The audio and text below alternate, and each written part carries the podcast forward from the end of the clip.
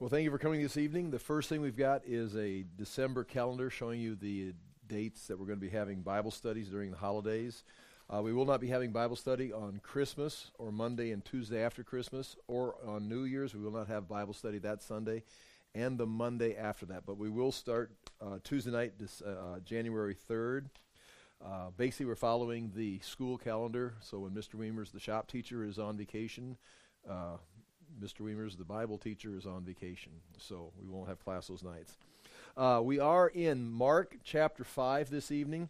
There are a series of four stories, beginning with the storm, and now with the demons, and then with uh, going to be Jairus' daughter, and then in the city of Nazareth, where people are going to be making decisions about Jesus. Jesus is going to be doing some things that are uh, beyond understanding. We already saw the storm, and when the disciples, at the end of the storm, they were afraid they were not afraid of the storm. Well, they were afraid of the storm, but when they saw Jesus deal with the storm, they were afraid of Jesus.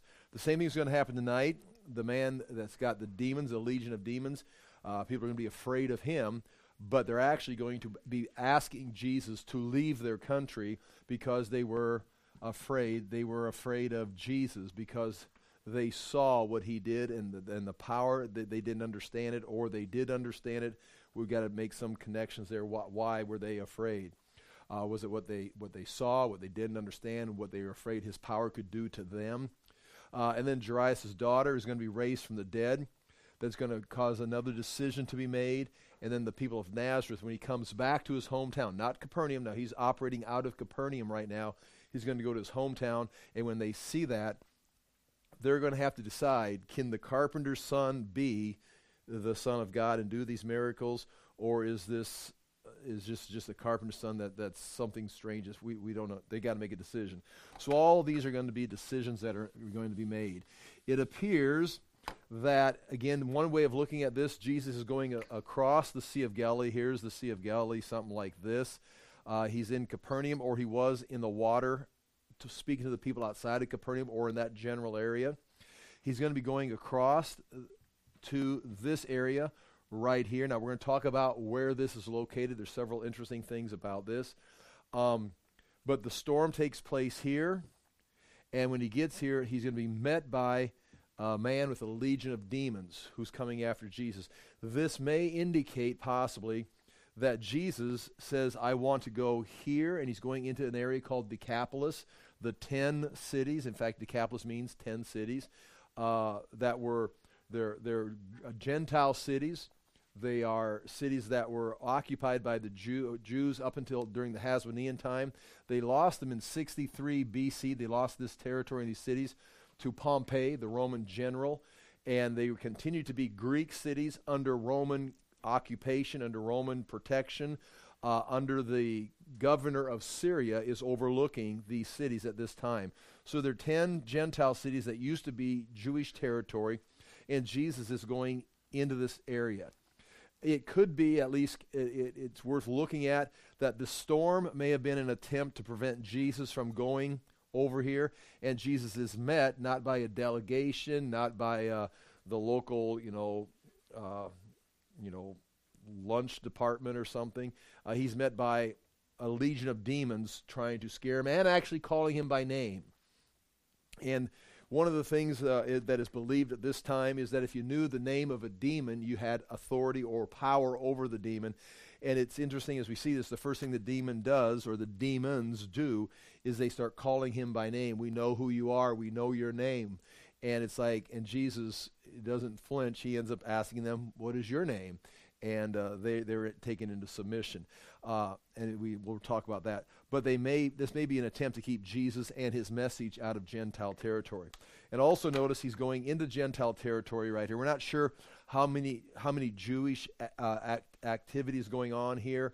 Uh, if there's any Jews living there, that's not detailed in the story. But historically, this is a Gentile city, or Gentile territory. And also interesting, at the end of this story, the man that the demons are are cast out of, oh, asked if he can follow Jesus, if he can be with Jesus. Basically asks to be a disciple, and Jesus says, No, go back to your country and tell them.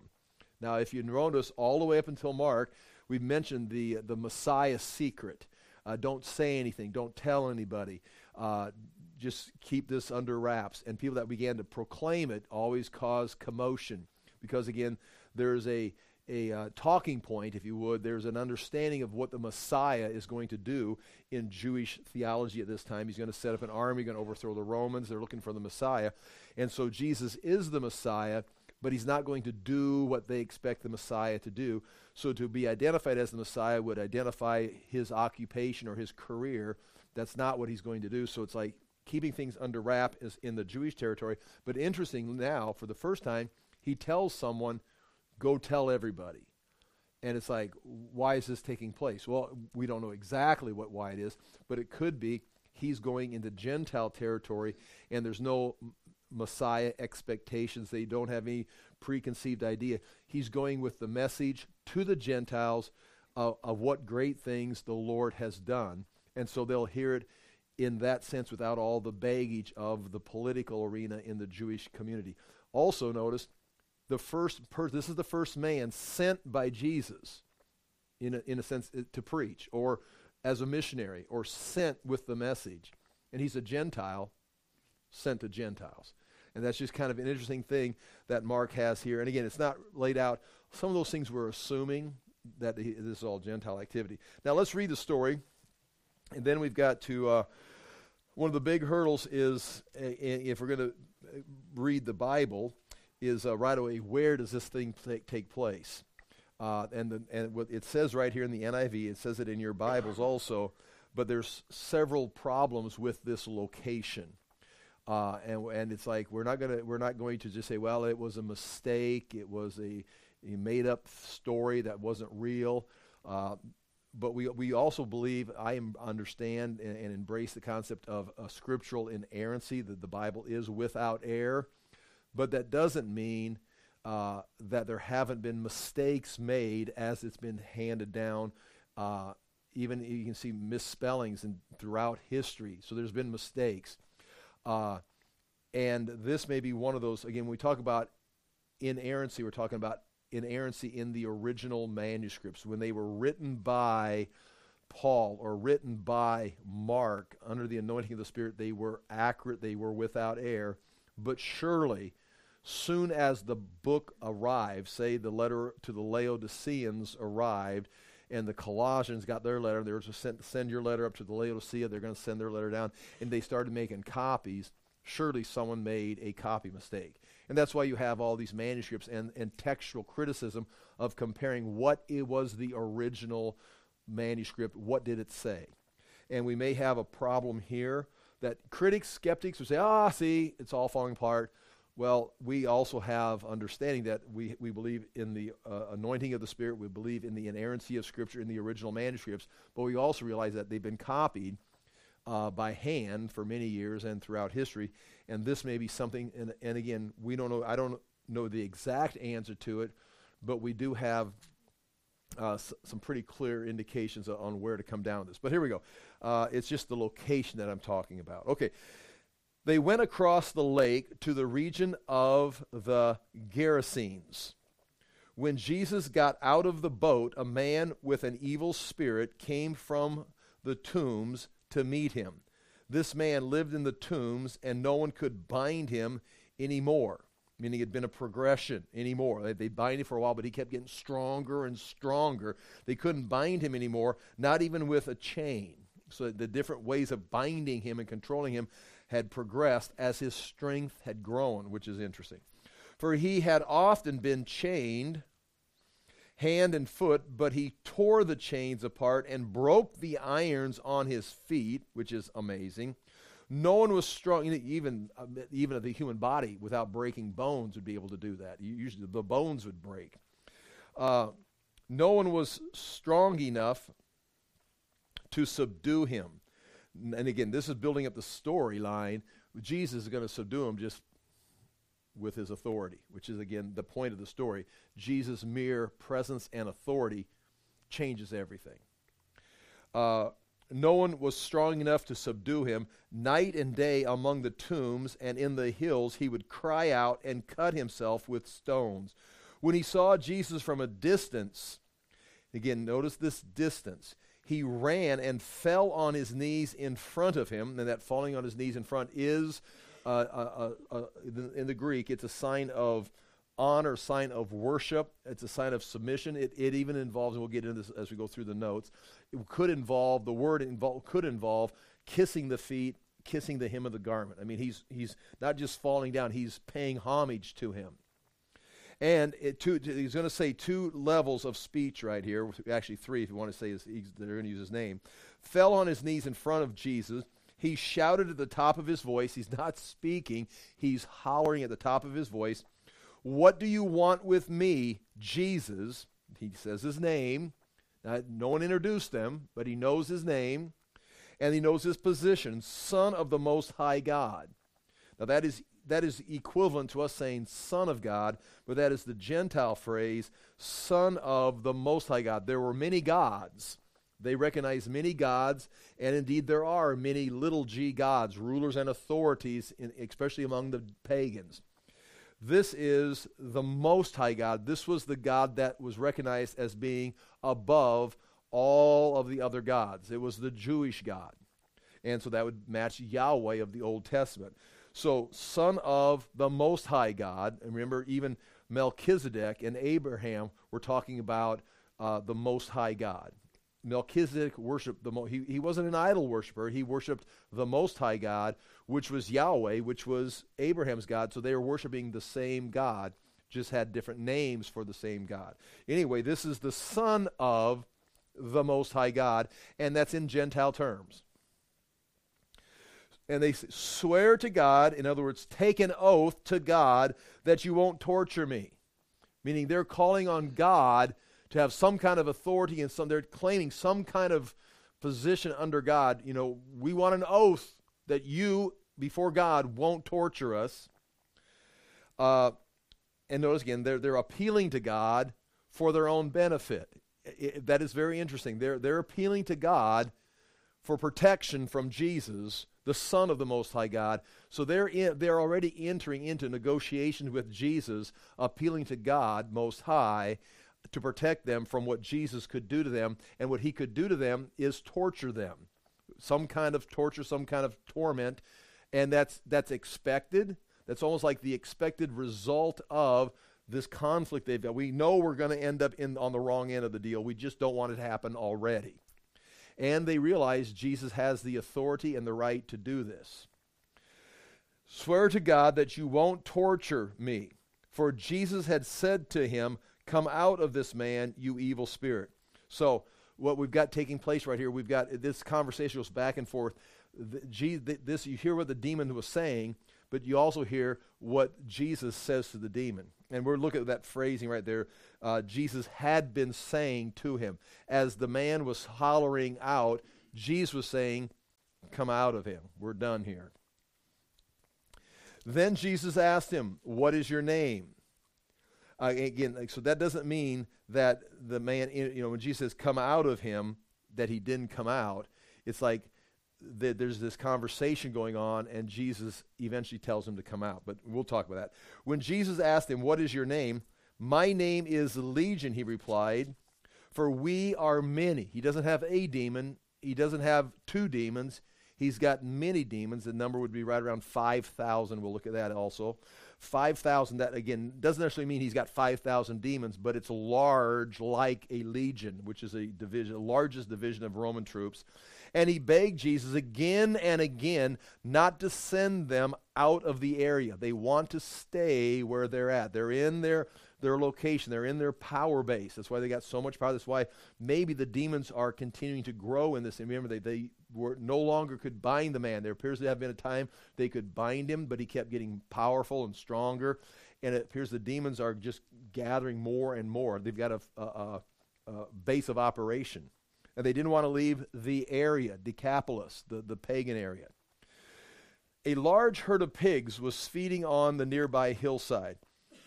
Now, as we've gone through the story, one of the things that's going to come up in the notes is throughout this whole story, this is recorded in Matthew and Luke also, but in a condensed, not as many details. It's accurate, it lines up with, it's the same story. It's just this account has more details, which gives us the idea again of an eyewitness. You can tell the story. You know, you can t- t- you can hear someone tell a story and then recount the story, but you're going to leave out the details because they're not in your eyes, they're not in your memory. You're just recounting the story. This again matches the idea that this is Peter's account that Mark is recording. So Peter was watching all these things take place. So again, that's maybe why you see a little more detail in here and that throughout the, throughout the book. A large herd of pigs was feeding on the, on the nearby hillside. The demons begged Jesus. Notice they're negotiating, and Jesus is negotiating with them.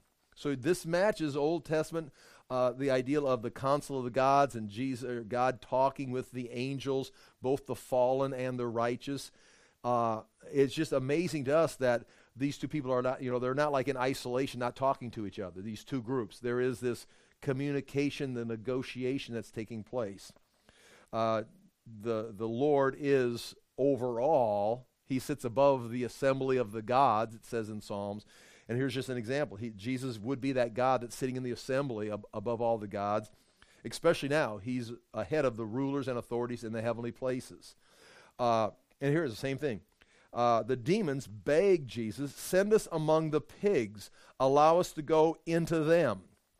So they know he, they've got to leave this man, but they say, well, we have an option. Could we go over here? Now, this creates another story that I'll give you some ideas, but I, we do not know why this is taking place. That's see, this is just strange enough where it's like, where's where's your example? Where's your verses to explain this? This is beyond what we've seen. This is beyond it's I don't want to say confusing, but it is challenging to us. Imagine what was happening for those that were watching it take place. Meaning this is this is revelation or information or events that are taking place because Jesus, the Son of God, is here revealing himself.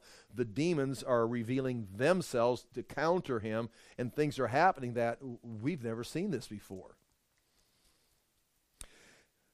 uh, he gave them permission. See? Permission. And, the, and again, he didn't cast them in. He gave them, they begged, and he's granted their request. They're, in a sense, praying. They're, in a sense, asking for something, and Jesus is giving it to them. He's not saying, Abs, you ask me, I'll just do the opposite. It's like, hmm, that will work. And he grants them permission, which should scare us. It scared the people. They saw him give permission and it all happened. He, he was like in charge.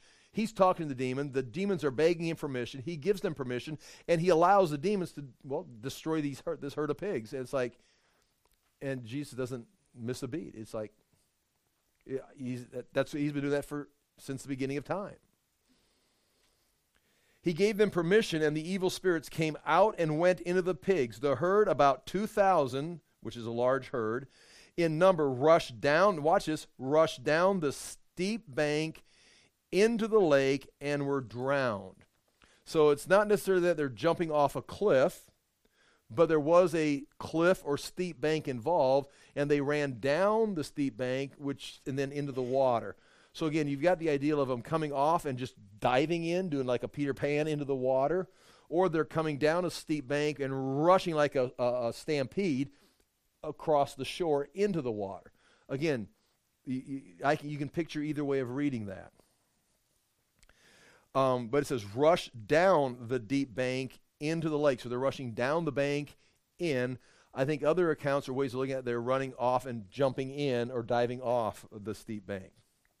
And remember, the Sea of Galilee rises and falls. I mean, not like during the story, but there's when it's full, well, just like we talked was last week, we talked about the boat that the water receded, and they could see the boat from 2,000 years ago that they saw, but had been underwater, but the they'd never had the water had not been in a drought like that, that that they'd been able to find that boat. Well, then water would rise up, and sometimes the coastline would expand, and so sometimes even when we look at the the uh, ge- geographical locations of certain cities, it's like I thought that was on the coast of the Sea of Galilee, and now it's you know, like a mile away because the, the it, it shifts in the water, you know, the coastline changes, especially over 2,000 years.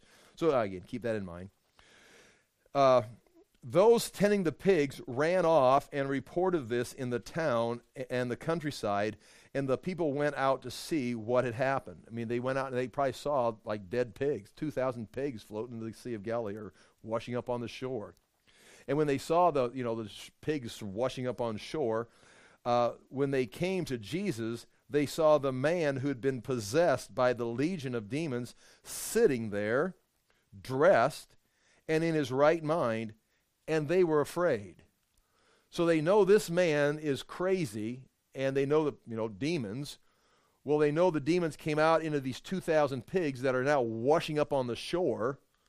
And here's the man that had the demons just sitting there in his right mind, fully clothed, intelligent, interacting like a human with Jesus. And it's like, I mean, just, I mean, you, you, you know, you think at first, Oh, wouldn't that be so cool to be there and then worship Jesus and we'd probably sing the Alleluia chorus or something.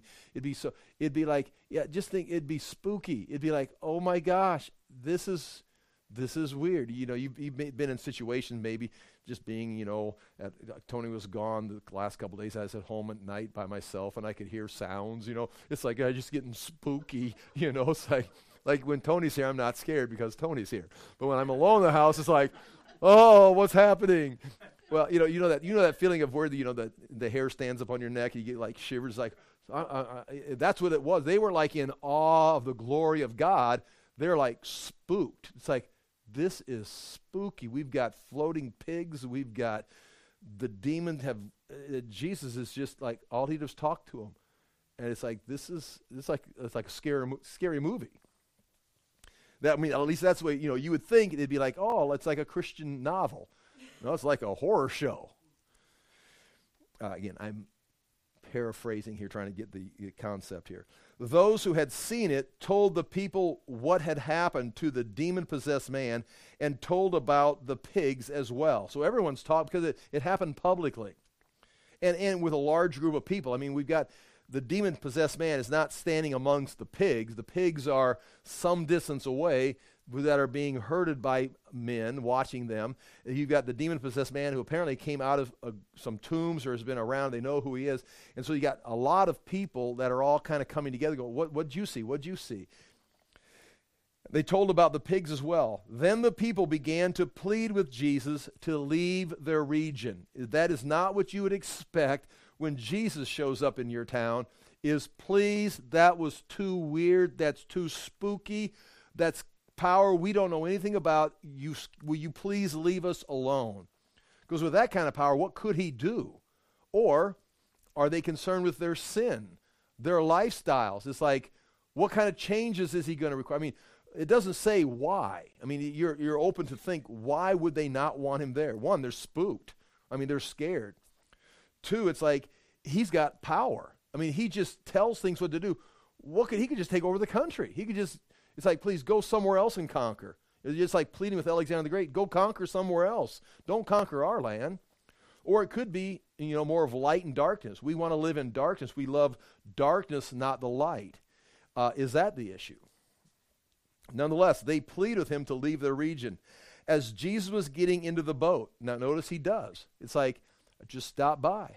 I'm just I just sailed across the sea and I'm getting back in the boat. I mean, he doesn't go anywhere. He he comes to shore, casts out the legion of demons, and gets back in the boat. As Jesus was getting into the boat, the man who had been demon possessed begged to go with him. Jesus did not let him, but said, Go home to your family and tell them. Now, that's the first time you hear that in Mark how much the Lord has done for you and how he has had mercy on you. So the man went away and began to tell in the Decapolis, and that means the 10 cities. That's, that's a large, I'll show you the, their area, how much Jesus had done for him, and all the people were amazed. Now, that could be, uh, there may have been converts, or it may have been just the planting of seed and, and spreading of the knowledge. This is a man that has done these things, and there's going to be obviously going to be a follow up. If someone's going to follow up, if it be the disciples, if it be Jesus, if it be travelers, they're going to hear. They're, right there. They're going to hear the message. Uh, now, a couple things here. The very first line of of the of chapter five, verse one. Then they went across the lake to the region of the Gerasenes. The Gerasenes. Now here's here's a map again I hope this doesn't like bore you or lose you. Uh, there's Galilee, Capernaum. Jesus is sailing across. I'm going to say, I think my conclusion is this event takes place right here. Uh, now, there is another location over here, and there's another location right here, and we've got this location right here. Now, on the the in the Bible, on the top of page one, uh, Matthew writes, "When he came to the other side, to the country of the Gadarenes, two demonics coming out of the tombs met him." So there you've got two, and the Gadarenes. Mark says they came to the other side of the sea, to the country of the Gerasenes. Same thing Luke says. Then they arrived at the country of the Gerasenes, which is opposite Galilee. See, this is see this is the Sea of Galilee, but also realize this is the Sea of Tiberias. Also, the Sea of Tiberias is right here. So this is Tiberias, the sea, or this is Tiberias, the city. This is the Sea of Galilee, but this is the land of Galilee. So this would be he came to this land, which is opposite Galilee. So, I mean, are you talking about the Sea of Galilee or the territory of Galilee? Um, first four bullet points there are three variants for each gospel. This is a conflict that is a problem. And if the skeptics want to flush the Bible right here, they see, it doesn't even make any sense, can't even agree. Okay, you go ahead. If that's what's going to sink your ship and you can't have faith anymore, then, well, you never had faith. Uh, but if you want a logical conclusion, or at least some options, uh, we have uh, some things to look at. If Mark is correct, uh, Luke follows Mark, if whoever was written first. The pigs are in hills with a steep bank that falls into the Sea of Galilee within running distance, stampeding distance of this location. This is not a 37 mile run. This location that Matthew refers to is right here. This is 37 miles away. This location is five to six miles away. What I think happened was this site was the original site right here. We'll talk about it. It, it was old, it was ancient, and it got lost in time, and it was in the text. But to make more sense of it, not Matthew, not Luke, not Mark, they're all in. Someone changed this to refer to this country right here because that, that, that's on the other side. They went over to this side. Then, as time goes on, 37 miles uh, pigs are running 37 miles to dive in. It's like, no, they said they made a textual correction. You must have meant this location. Well, this was wrong. This was the wrong correction because this site was lost. Now, here's your choices right here. Uh, first of all, let's, let's uh, look and see if I get a map here. Yes, go to page two. There's a map. Let's get some names on here. This is Gergesa. Gerges, I spelled that right. This is G A D A R A. So that's the city of Gadara. It's also a city today. Uh, and you see, like the G- G- Gadarenes. You know, you, you see Gergesha, the Gergesenes. Uh, and this is Garesa. G A R A S A. Now, I, I, I apologize. I'm sure people would be thinking it's like, oh, th- who even cares? Well, that's the problem with me being a Bible teacher.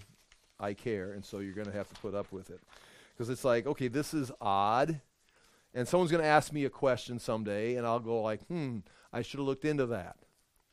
Uh, plus, that's what I want to do. So, Gerasa, right here, is one of the cities in the Decapolis.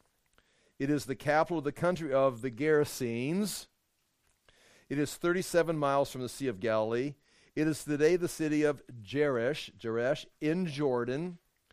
The country of the Gerasenes did not reach the Sea of Galilee. So the borders of this land right here don't reach this. So that's that's what Matthew says. That's your text in Matthew. The text is going to say it was this place right here. Um, or excuse me, M- Mark and Luke is going to refer to that. uh, Matthew, someone in Matthew is going to switch it to Gadara. That's the next bullet point. It's um Kesa, however, Kais, Kis, um Kis, however you say that, five to six miles from the Sea of Galilee, right here. Some say Matthew was aware of this problem in Mark and Luke, so he changed the country of the Gerasenes to the country of the Gadarenes, right here. Now, Joseph, Josephus says the village of the Gadarenes, Gadara, so Josephus refers to this, happened to lie on the frontier between Tiberias and the territory of Scythopolitans. Now, Tiberias is here. That other city is on the west side. This is the only only one of the ten cities of the Decapolis that's on the west side, and that is the city of uh, Scythropolitans. Uh, and so this city is identified accurately by, by Josephus. And then there is the city of Gergesha. Gergesha, right here. Uh, or Kursi, or Kursa, is among the cliffs that overlook the Sea of Galilee near the Wadi Shamak. There's a wadi, a little river, dry river that drains into the Sea of Galilee right there. And we've got maps to look at here on the next page. Um, the word Shamak means fish, or the valley of Kursi. It is fertile farmland with grazing areas. This site was lost to history, except is referred to by Origen in the in the in like 200s, and then again by Eusebius. But no one knows where this city's at. Until 1970s, they're bulldozing a road through this area right here, and they uncover a Byzantine basilica. So you're going to have a reference to this place around in the 200s by Origen is going to identify this place, and no one knows where it's at. Eusebius is going to pick up on that around, let's just say, 350.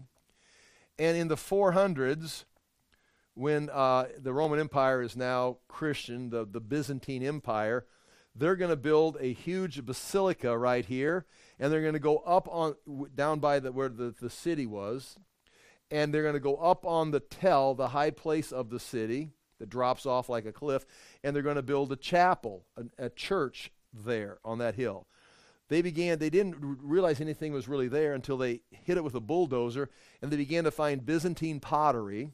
So, okay, stop, like in Israel, like always, they're bulldozing and all of a sudden, wait, stop. We just found an ancient site. Well, of course you did. People lived here for 6,000 years or more. And so they started, okay, now they got got to put the road go around they got to save the place and now it's a it's a, a place that you can visit and see but they discovered it and it matched uh, what Origen was talking about. It matched what Eusebius did. And now you've got archaeology things being built right here uh, because this was the site that they had thought in 200, 350, 400 was the site of this event. That place was lost. It got moved. The name got switched to here because it was similar. That was too far away. So Matthew, whoever's writing or copying Matthew, says can't be that. Must be this. At least it's closer but they are both wrong. Now again, th- th- I don't know if that's for sure. That that's that's putting the pieces of the, of the mystery together. Um, it has a large walled settlement with a monastery. Halfway up the steep slope is a tower like structure excavated in 1980 that appears to be the site of the herd of the pigs leaping or going down the embankment. It is marked with a structure from the 200s. There's a structure there up on this hill from the 200s. So, what Origen talks about, they'd already built a little structure on top of recognizing that was the place that this took place. Uh, the Hebrew word, uh, okay, let's see, okay, Origen writes, uh, in he lived between 185 and 253. He writes, but Gergesa, or Gergesa, from which comes the name the Gergesenes, is an ancient city in the vicinity of the lake, which is now called Tiberias, the Sea of Tiberias, or the Lake of Tiberias. There is a cliff, Origen writes, lying beside the lake from which they point out the swine were cast down by the demons. Eusebius, apparently picking up on what Origen had written, Eusebius writing, okay, I said 350, it'd be 260 to 313, writes Gergesa, there the Lord healed the demonics. Now a village is pointed out beside Lake Tiberias into which the swine rushed down headlong. And now we're going to go through some maps, but what we have right here for your entertainment pleasure, that is the hill, a part of the ancient city. Some of this stuff was built in the 200s a chapel uh, uh, recognizing, or a pillar and a chapel recognizing the place. Here we go. Let's see what happens. See if I got this. There, looking from that place, you're looking down through the fields. I'm standing right on top of that, right on top of that embankment there, that ancient tell. Now, there's a Sea of Galilee. This would be where Jesus would have landed, potentially. There, we're looking up at it again.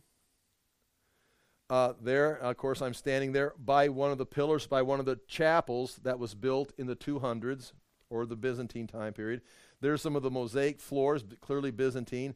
There's the pillar near the site that's up on the hill there. Uh, there's more of the floor. Now I'm looking from that high spot. I'm looking down. Sea of Galilee would be in front of me. I'm looking down the embankment.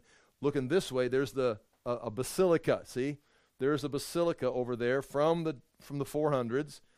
There it is. Now here I'm looking from from the basilica. I'm looking up.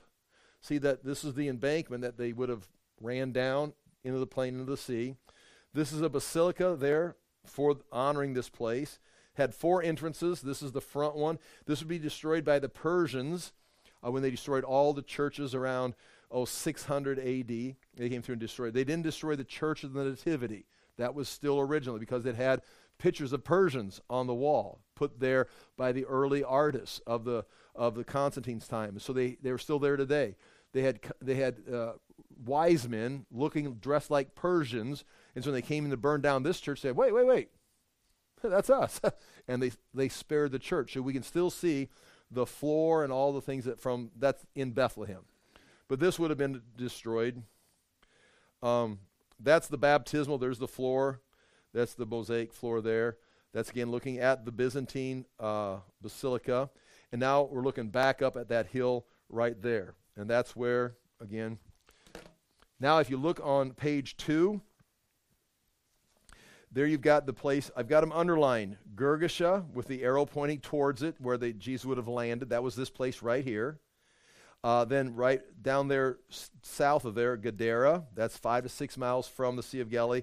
And then Gerasa out here, 37 miles, and that's your places. Now, the next picture shows you uh, the Tel Kursi on the left there.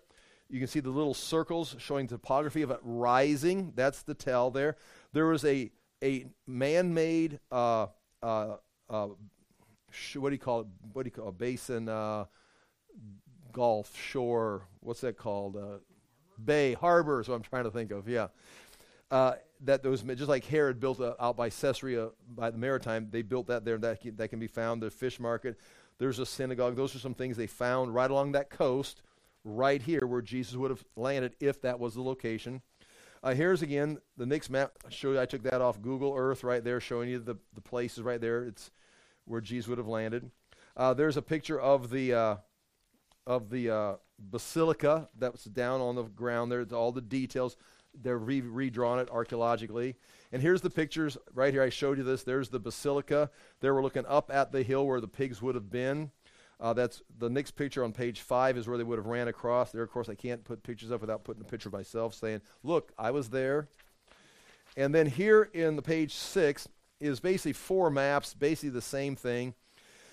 And what you've got here is uh, on the first map, you've got the territories and the 10 cities. Look way up at the top left, you can see Damascus is one of the de- cities of the Decapolis. Then below that is uh, Canatha, and then Dion, and then you're going over towards Gadara, which is right there where Jesus would land. Right north of that is the land of Hippos, or the city of Hippos, the Sea of Galilee. And those are your, and notice uh, uh, across the sea at Scyth, Scythopolis is on the west side. The others are all over on the east side. Those are the Decapolis. When it says the man went to the Decapolis, those are the places he went to. He went into the Decapolis you'd assume he had more traveling done there near the Sea of Galilee. But if you read it literally, he would have covered that whole territory. That's where the, he was overworking with.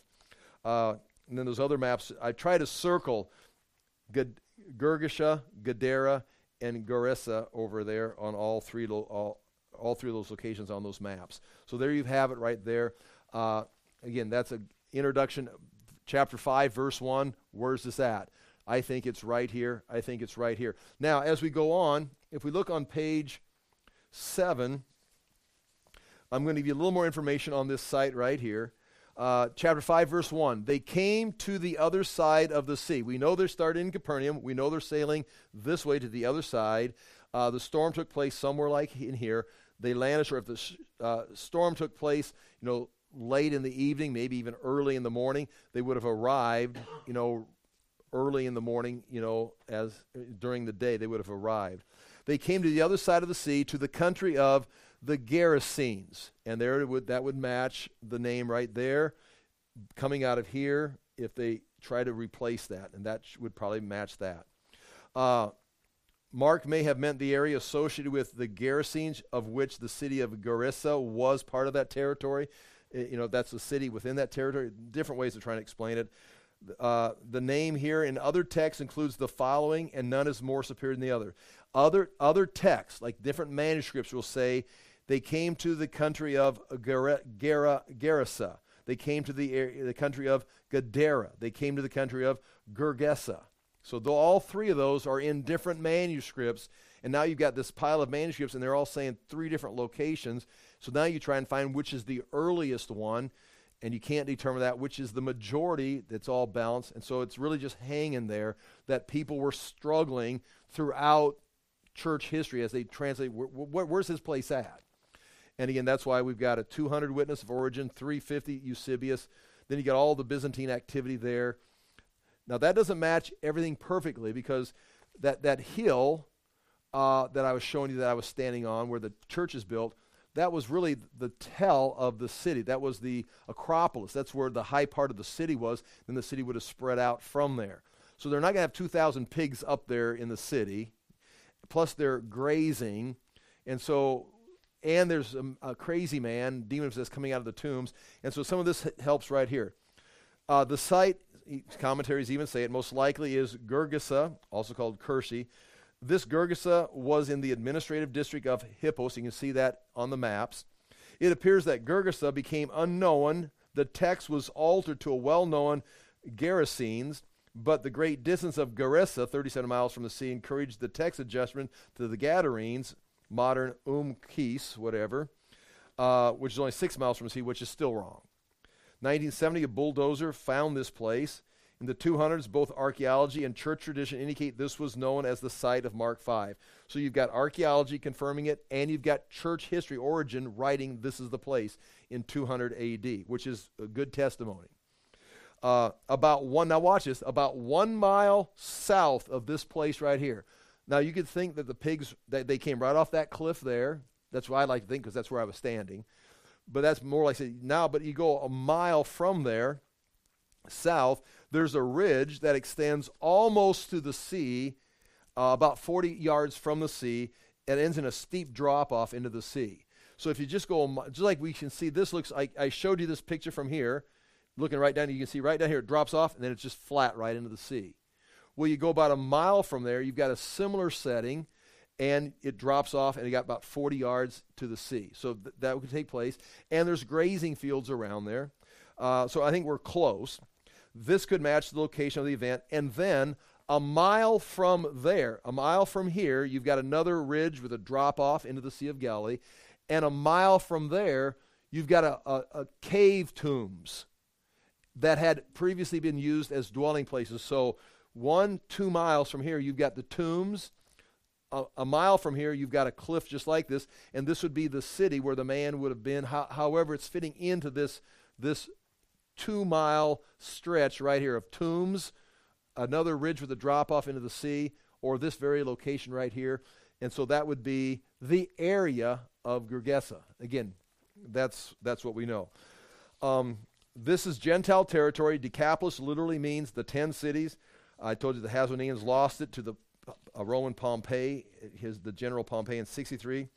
And since that time, Rome has controlled it, but it's Gentile cities under the jurisdiction of the consul in Syria. Now, chapter 5, verse 2, going through the notes.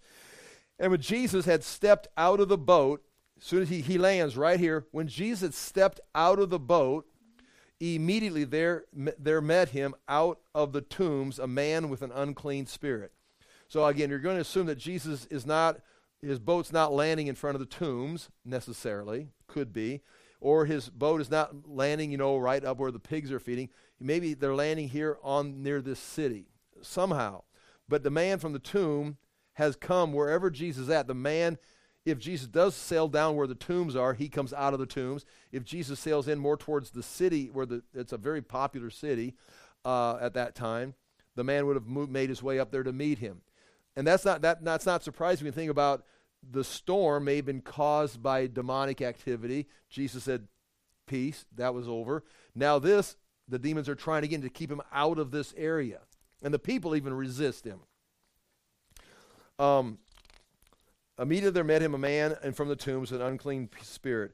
Uh, point one on bottom page seven. This is Jesus' third encounter with demons, but they've it's been a, a, situation with an individual with the demon, and the demons always talk. He says, "Be quiet." In this case, it's a whole legion of demons. It's the most fierce. Uh, again, I point out point two at the top of page eight. Mark's account has more details than the others, making this a, clearly an eyewitness account. Goes on, chapter 5, verse 3. He lived among the tombs. This describes the man, and no one could bind him anymore, not even with a chain. For he had often been bound with shackles and chains, but he wrenched the chains apart and he broke the shackles in pieces. So he twists the chains and he crushed the shackles. No one had the strength to subdue him. So the man was just loose, like a wild animal. He's just loose. And he's, he spends the night in the tombs. He stays out, wanders in the evenings. Uh, night and day among the tombs and on the mountainside, he was always crying out and cutting himself with stones. Uh, point one on page nine. This is uh, this man has four characteristics described by rabbis of a madman with some kind of sickness. He's running around at night, staying in tombs, tearing apart one's clothes or his flesh because he's torn off his clothes. So the only thing he's got to tear now is his flesh. So he's trying to get out of his clothes. Once he's out of his clothes, he's trying to get out of his skin and destroying whatever he has. So those are the four things rabbis would describe. This person is a madman. Uh, they run around at night, they stay in tombs, they tear apart their clothes, tear apart their skin, and they destroy whatever they have. This man fits those characteristics. And when he saw Jesus from afar, see, that's an interesting word right there, afar. He sees Jesus from a distance. So he, he's, he's coming from somewhere. Is he coming from two miles away, one mile away, from, you know, the other side of the street? I mean, so there's some room to work with as you, as you try to imagine what this story is looking like. I came to Jesus from afar. He ran and fell down before him. So he's not attacking Jesus. He's not running to attack him. He is running to him because he is the opposition, but he's running towards because he is the superior opposition and he's running for mercy he's running to get on in front of the of front of the game in front of the problem he realizes this is a problem if you go back the storm tried to stop him now the man is actually on our shore what are we going to do we've got to engage and uh, point one the demon like the storm may have been attempting to prevent jesus from coming into his territory well now he's here the Greek verb fell on his knees. You can see it in the Greek text there. Pros, pros denotes prostrating before a person to whom reverence or worship is due. I mean, this guy is not falling down, uh, you know, trying to attack him or he's being blinded by the light. He's falling down in such a way that he is paying homage. He's worshiping. He's recognizing him as a superior. Uh, and notice this man this man, what this man says, the de- demonic possessed man, and what he does, his actions are controlled by the demons. So this man, who, you know, in his own mind doesn't know who Jesus is, but the demons do, and they cause the man to fall in front of Jesus in a way that is, again, submissive to Jesus, in a way that would pay reverence or worship. And I said before, it even may include kissing the feet or the hem of the person's garment. They are paying worship to Jesus. Recognize him. What natural men cannot say, these, you know, the disciples, again, this is revealing, that's one of the things that's taking place in all these stories, is Jesus revealing who he is, and now you decide. He revealed who he was in the storm, and the disciples are like, We did not know this. Now they're going to see this as like, We did. They're following Jesus. They're his disciples, but we did not know this. And they haven't seen him raise someone from the dead. Next account, he's going to raise someone from the dead. We did not know this. It's like, eh, he, he, he just keeps going up eh, eh, as far as his ability.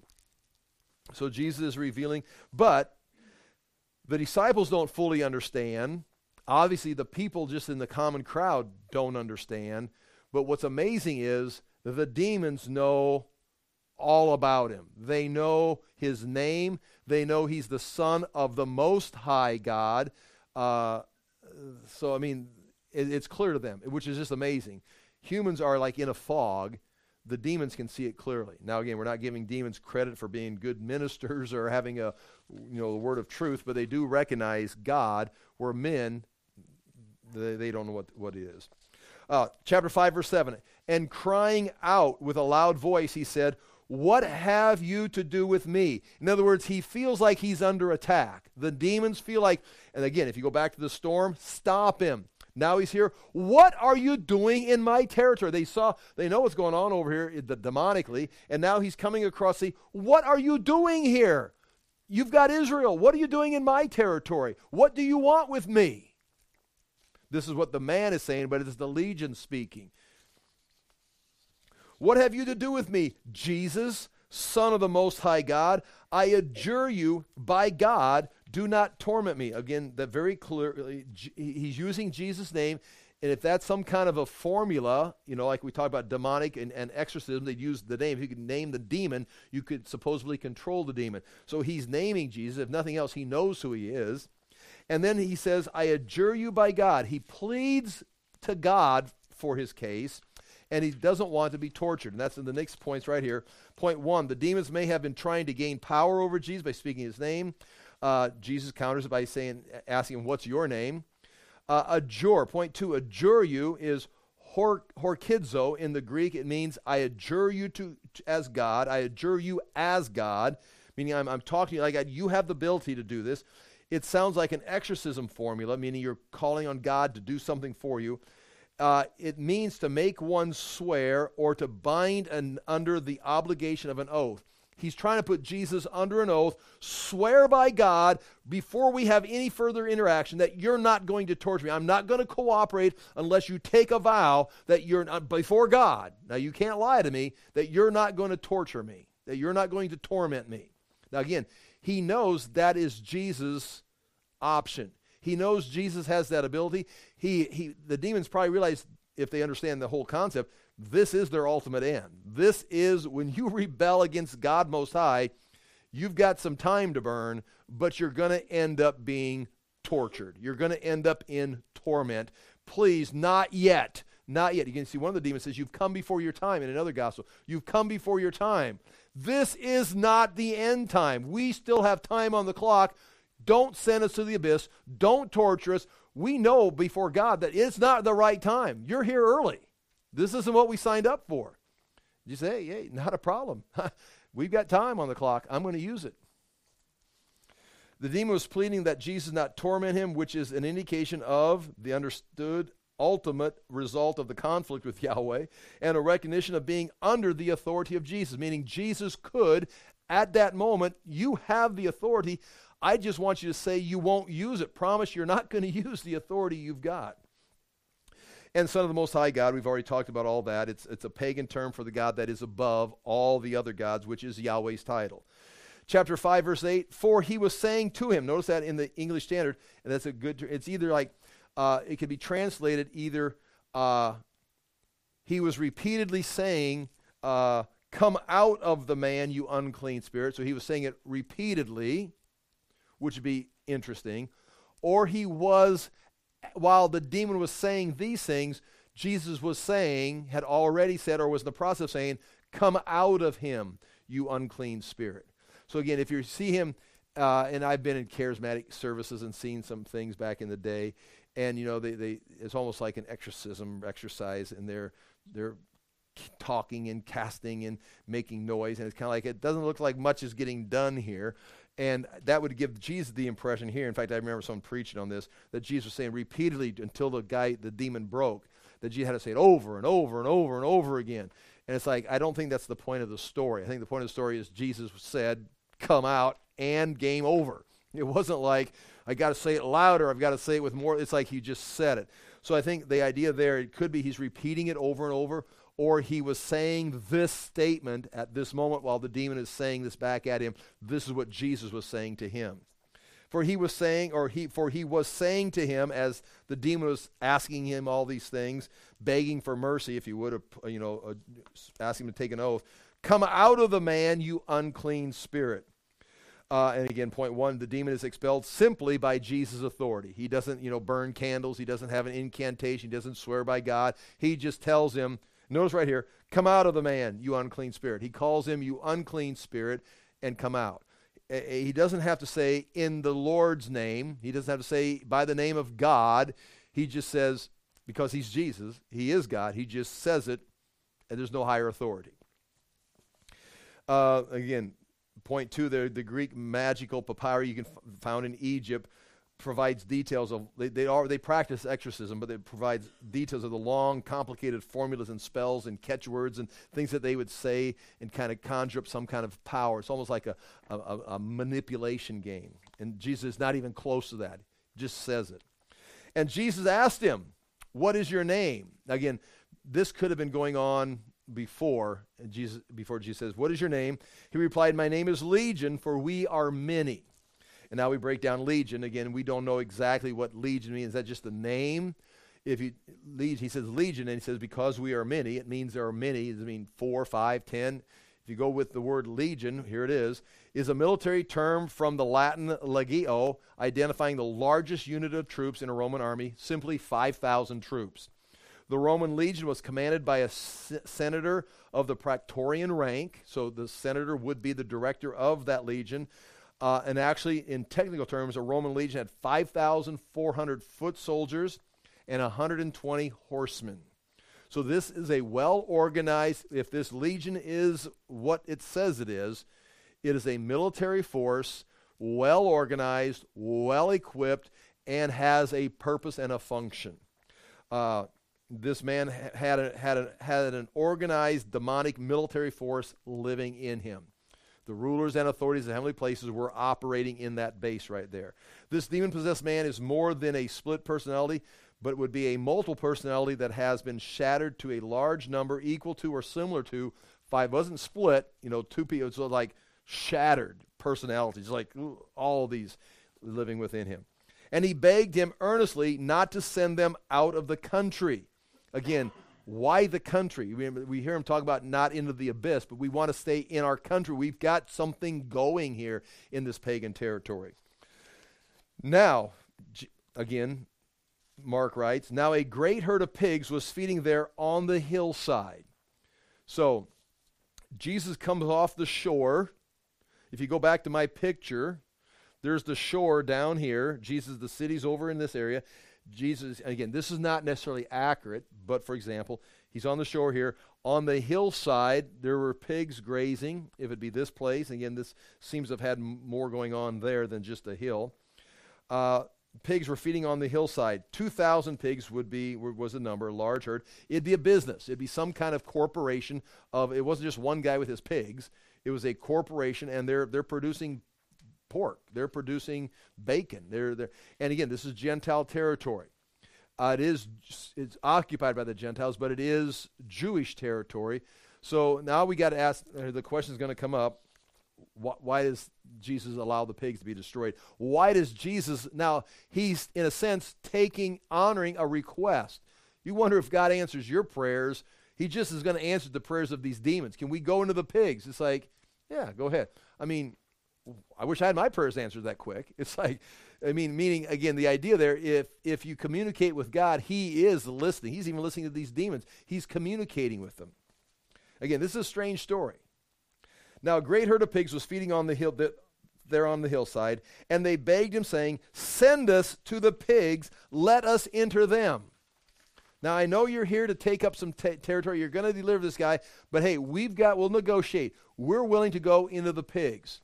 Now, we don't know if the demons drove the pigs into the Sea of Galilee or if the pigs drove the demons into the Sea of Galilee. I mean, it doesn't say that. It just says when they come into the pigs, the pigs, like a, they take off like a stampede. They're grazing. And you ever heard them say, you know, it's like herding cats. I guess right below herding cats would be herding swine. It's like it's like they're not gonna like they're all just on their own, doing their own thing, and all of a sudden they just instantly unify like a military, like a legion of troops, and rush into the Sea of Galilee. And sudden, like, whoa! I mean, to see that take just a herd, swine just mulling around, all of a sudden they're just like snap into military formation and into the Sea of Galilee. Now, did the pigs go there first and take the demons, or did the demons take the pigs? So he gave them permission, chapter 5, verse 13. And the unclean spirits came out of the man, doesn't say this, it came out, and entered the pigs.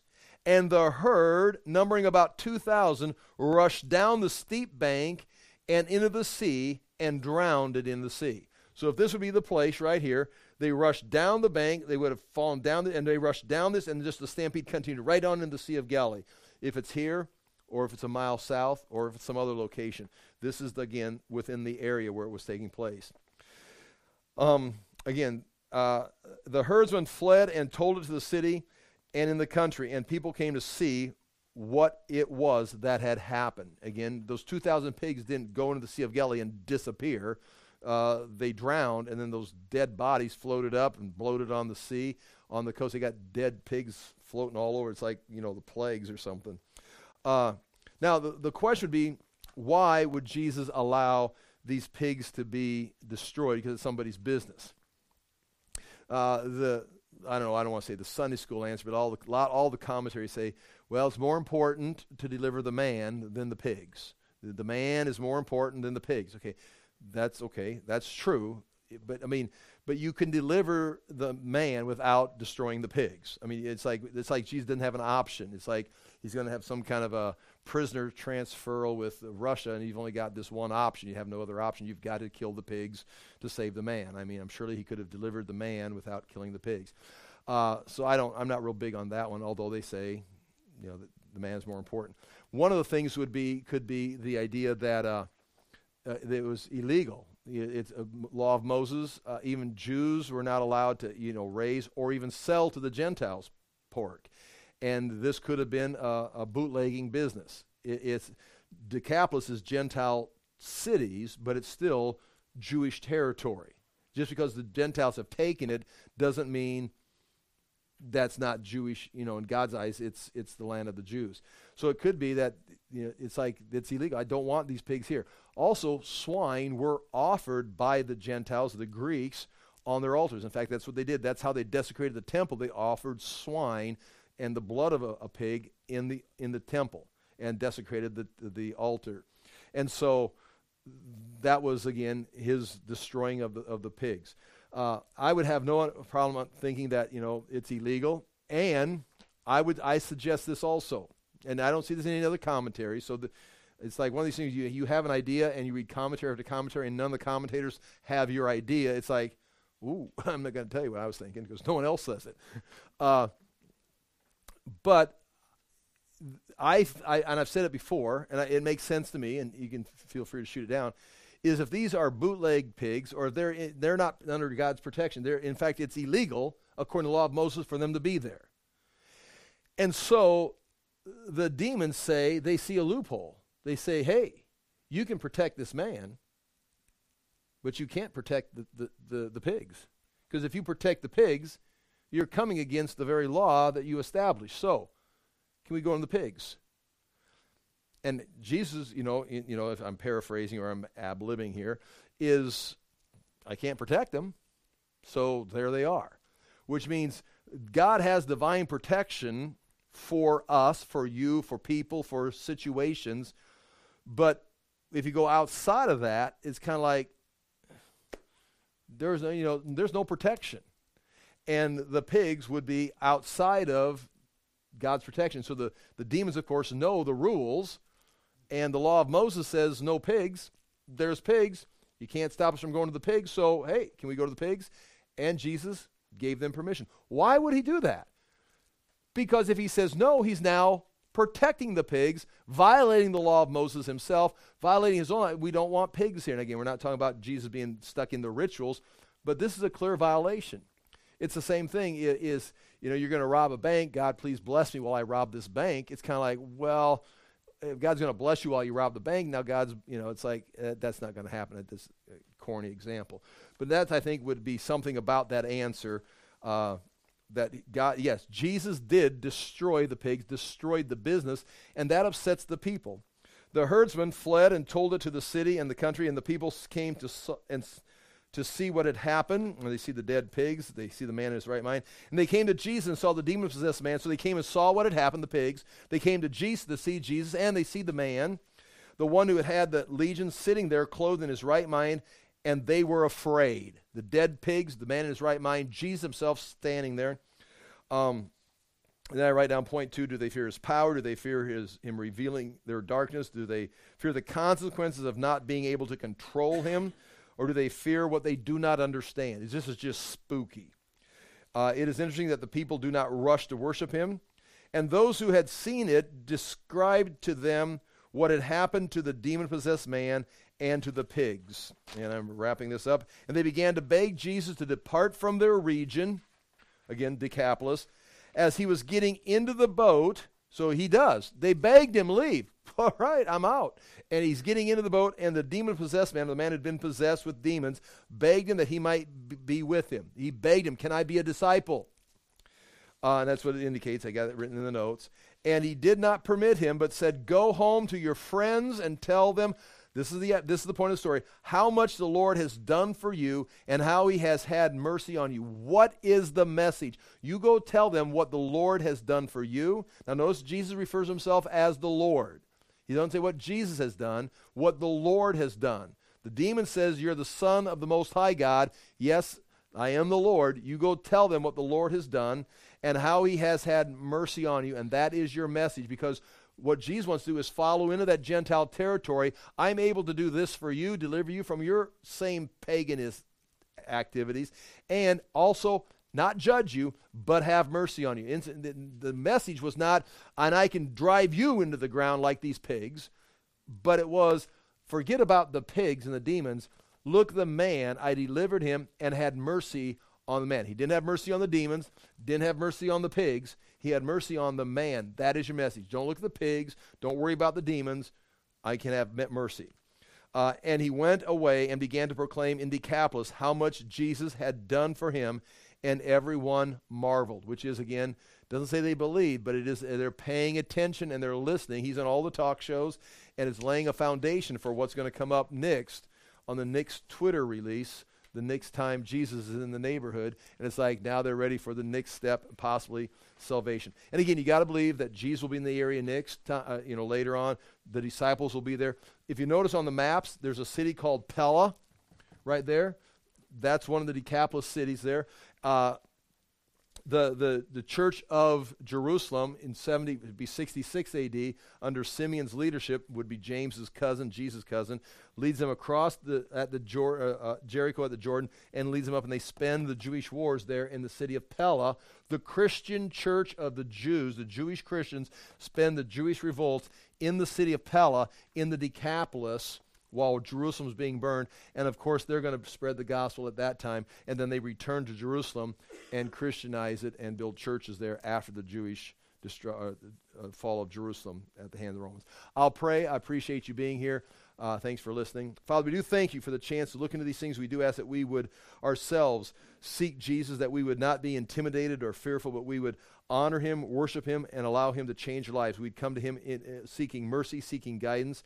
And Father, we do ask that you'd open the scriptures up that we might understand these things, that the things that are hidden to us may be made apparent, that we may make correct connections and applications in our own lives. We do thank you again for this and ask that we may walk in power and in strength and in wisdom. In Jesus' name we pray. Amen. Thank you for being here.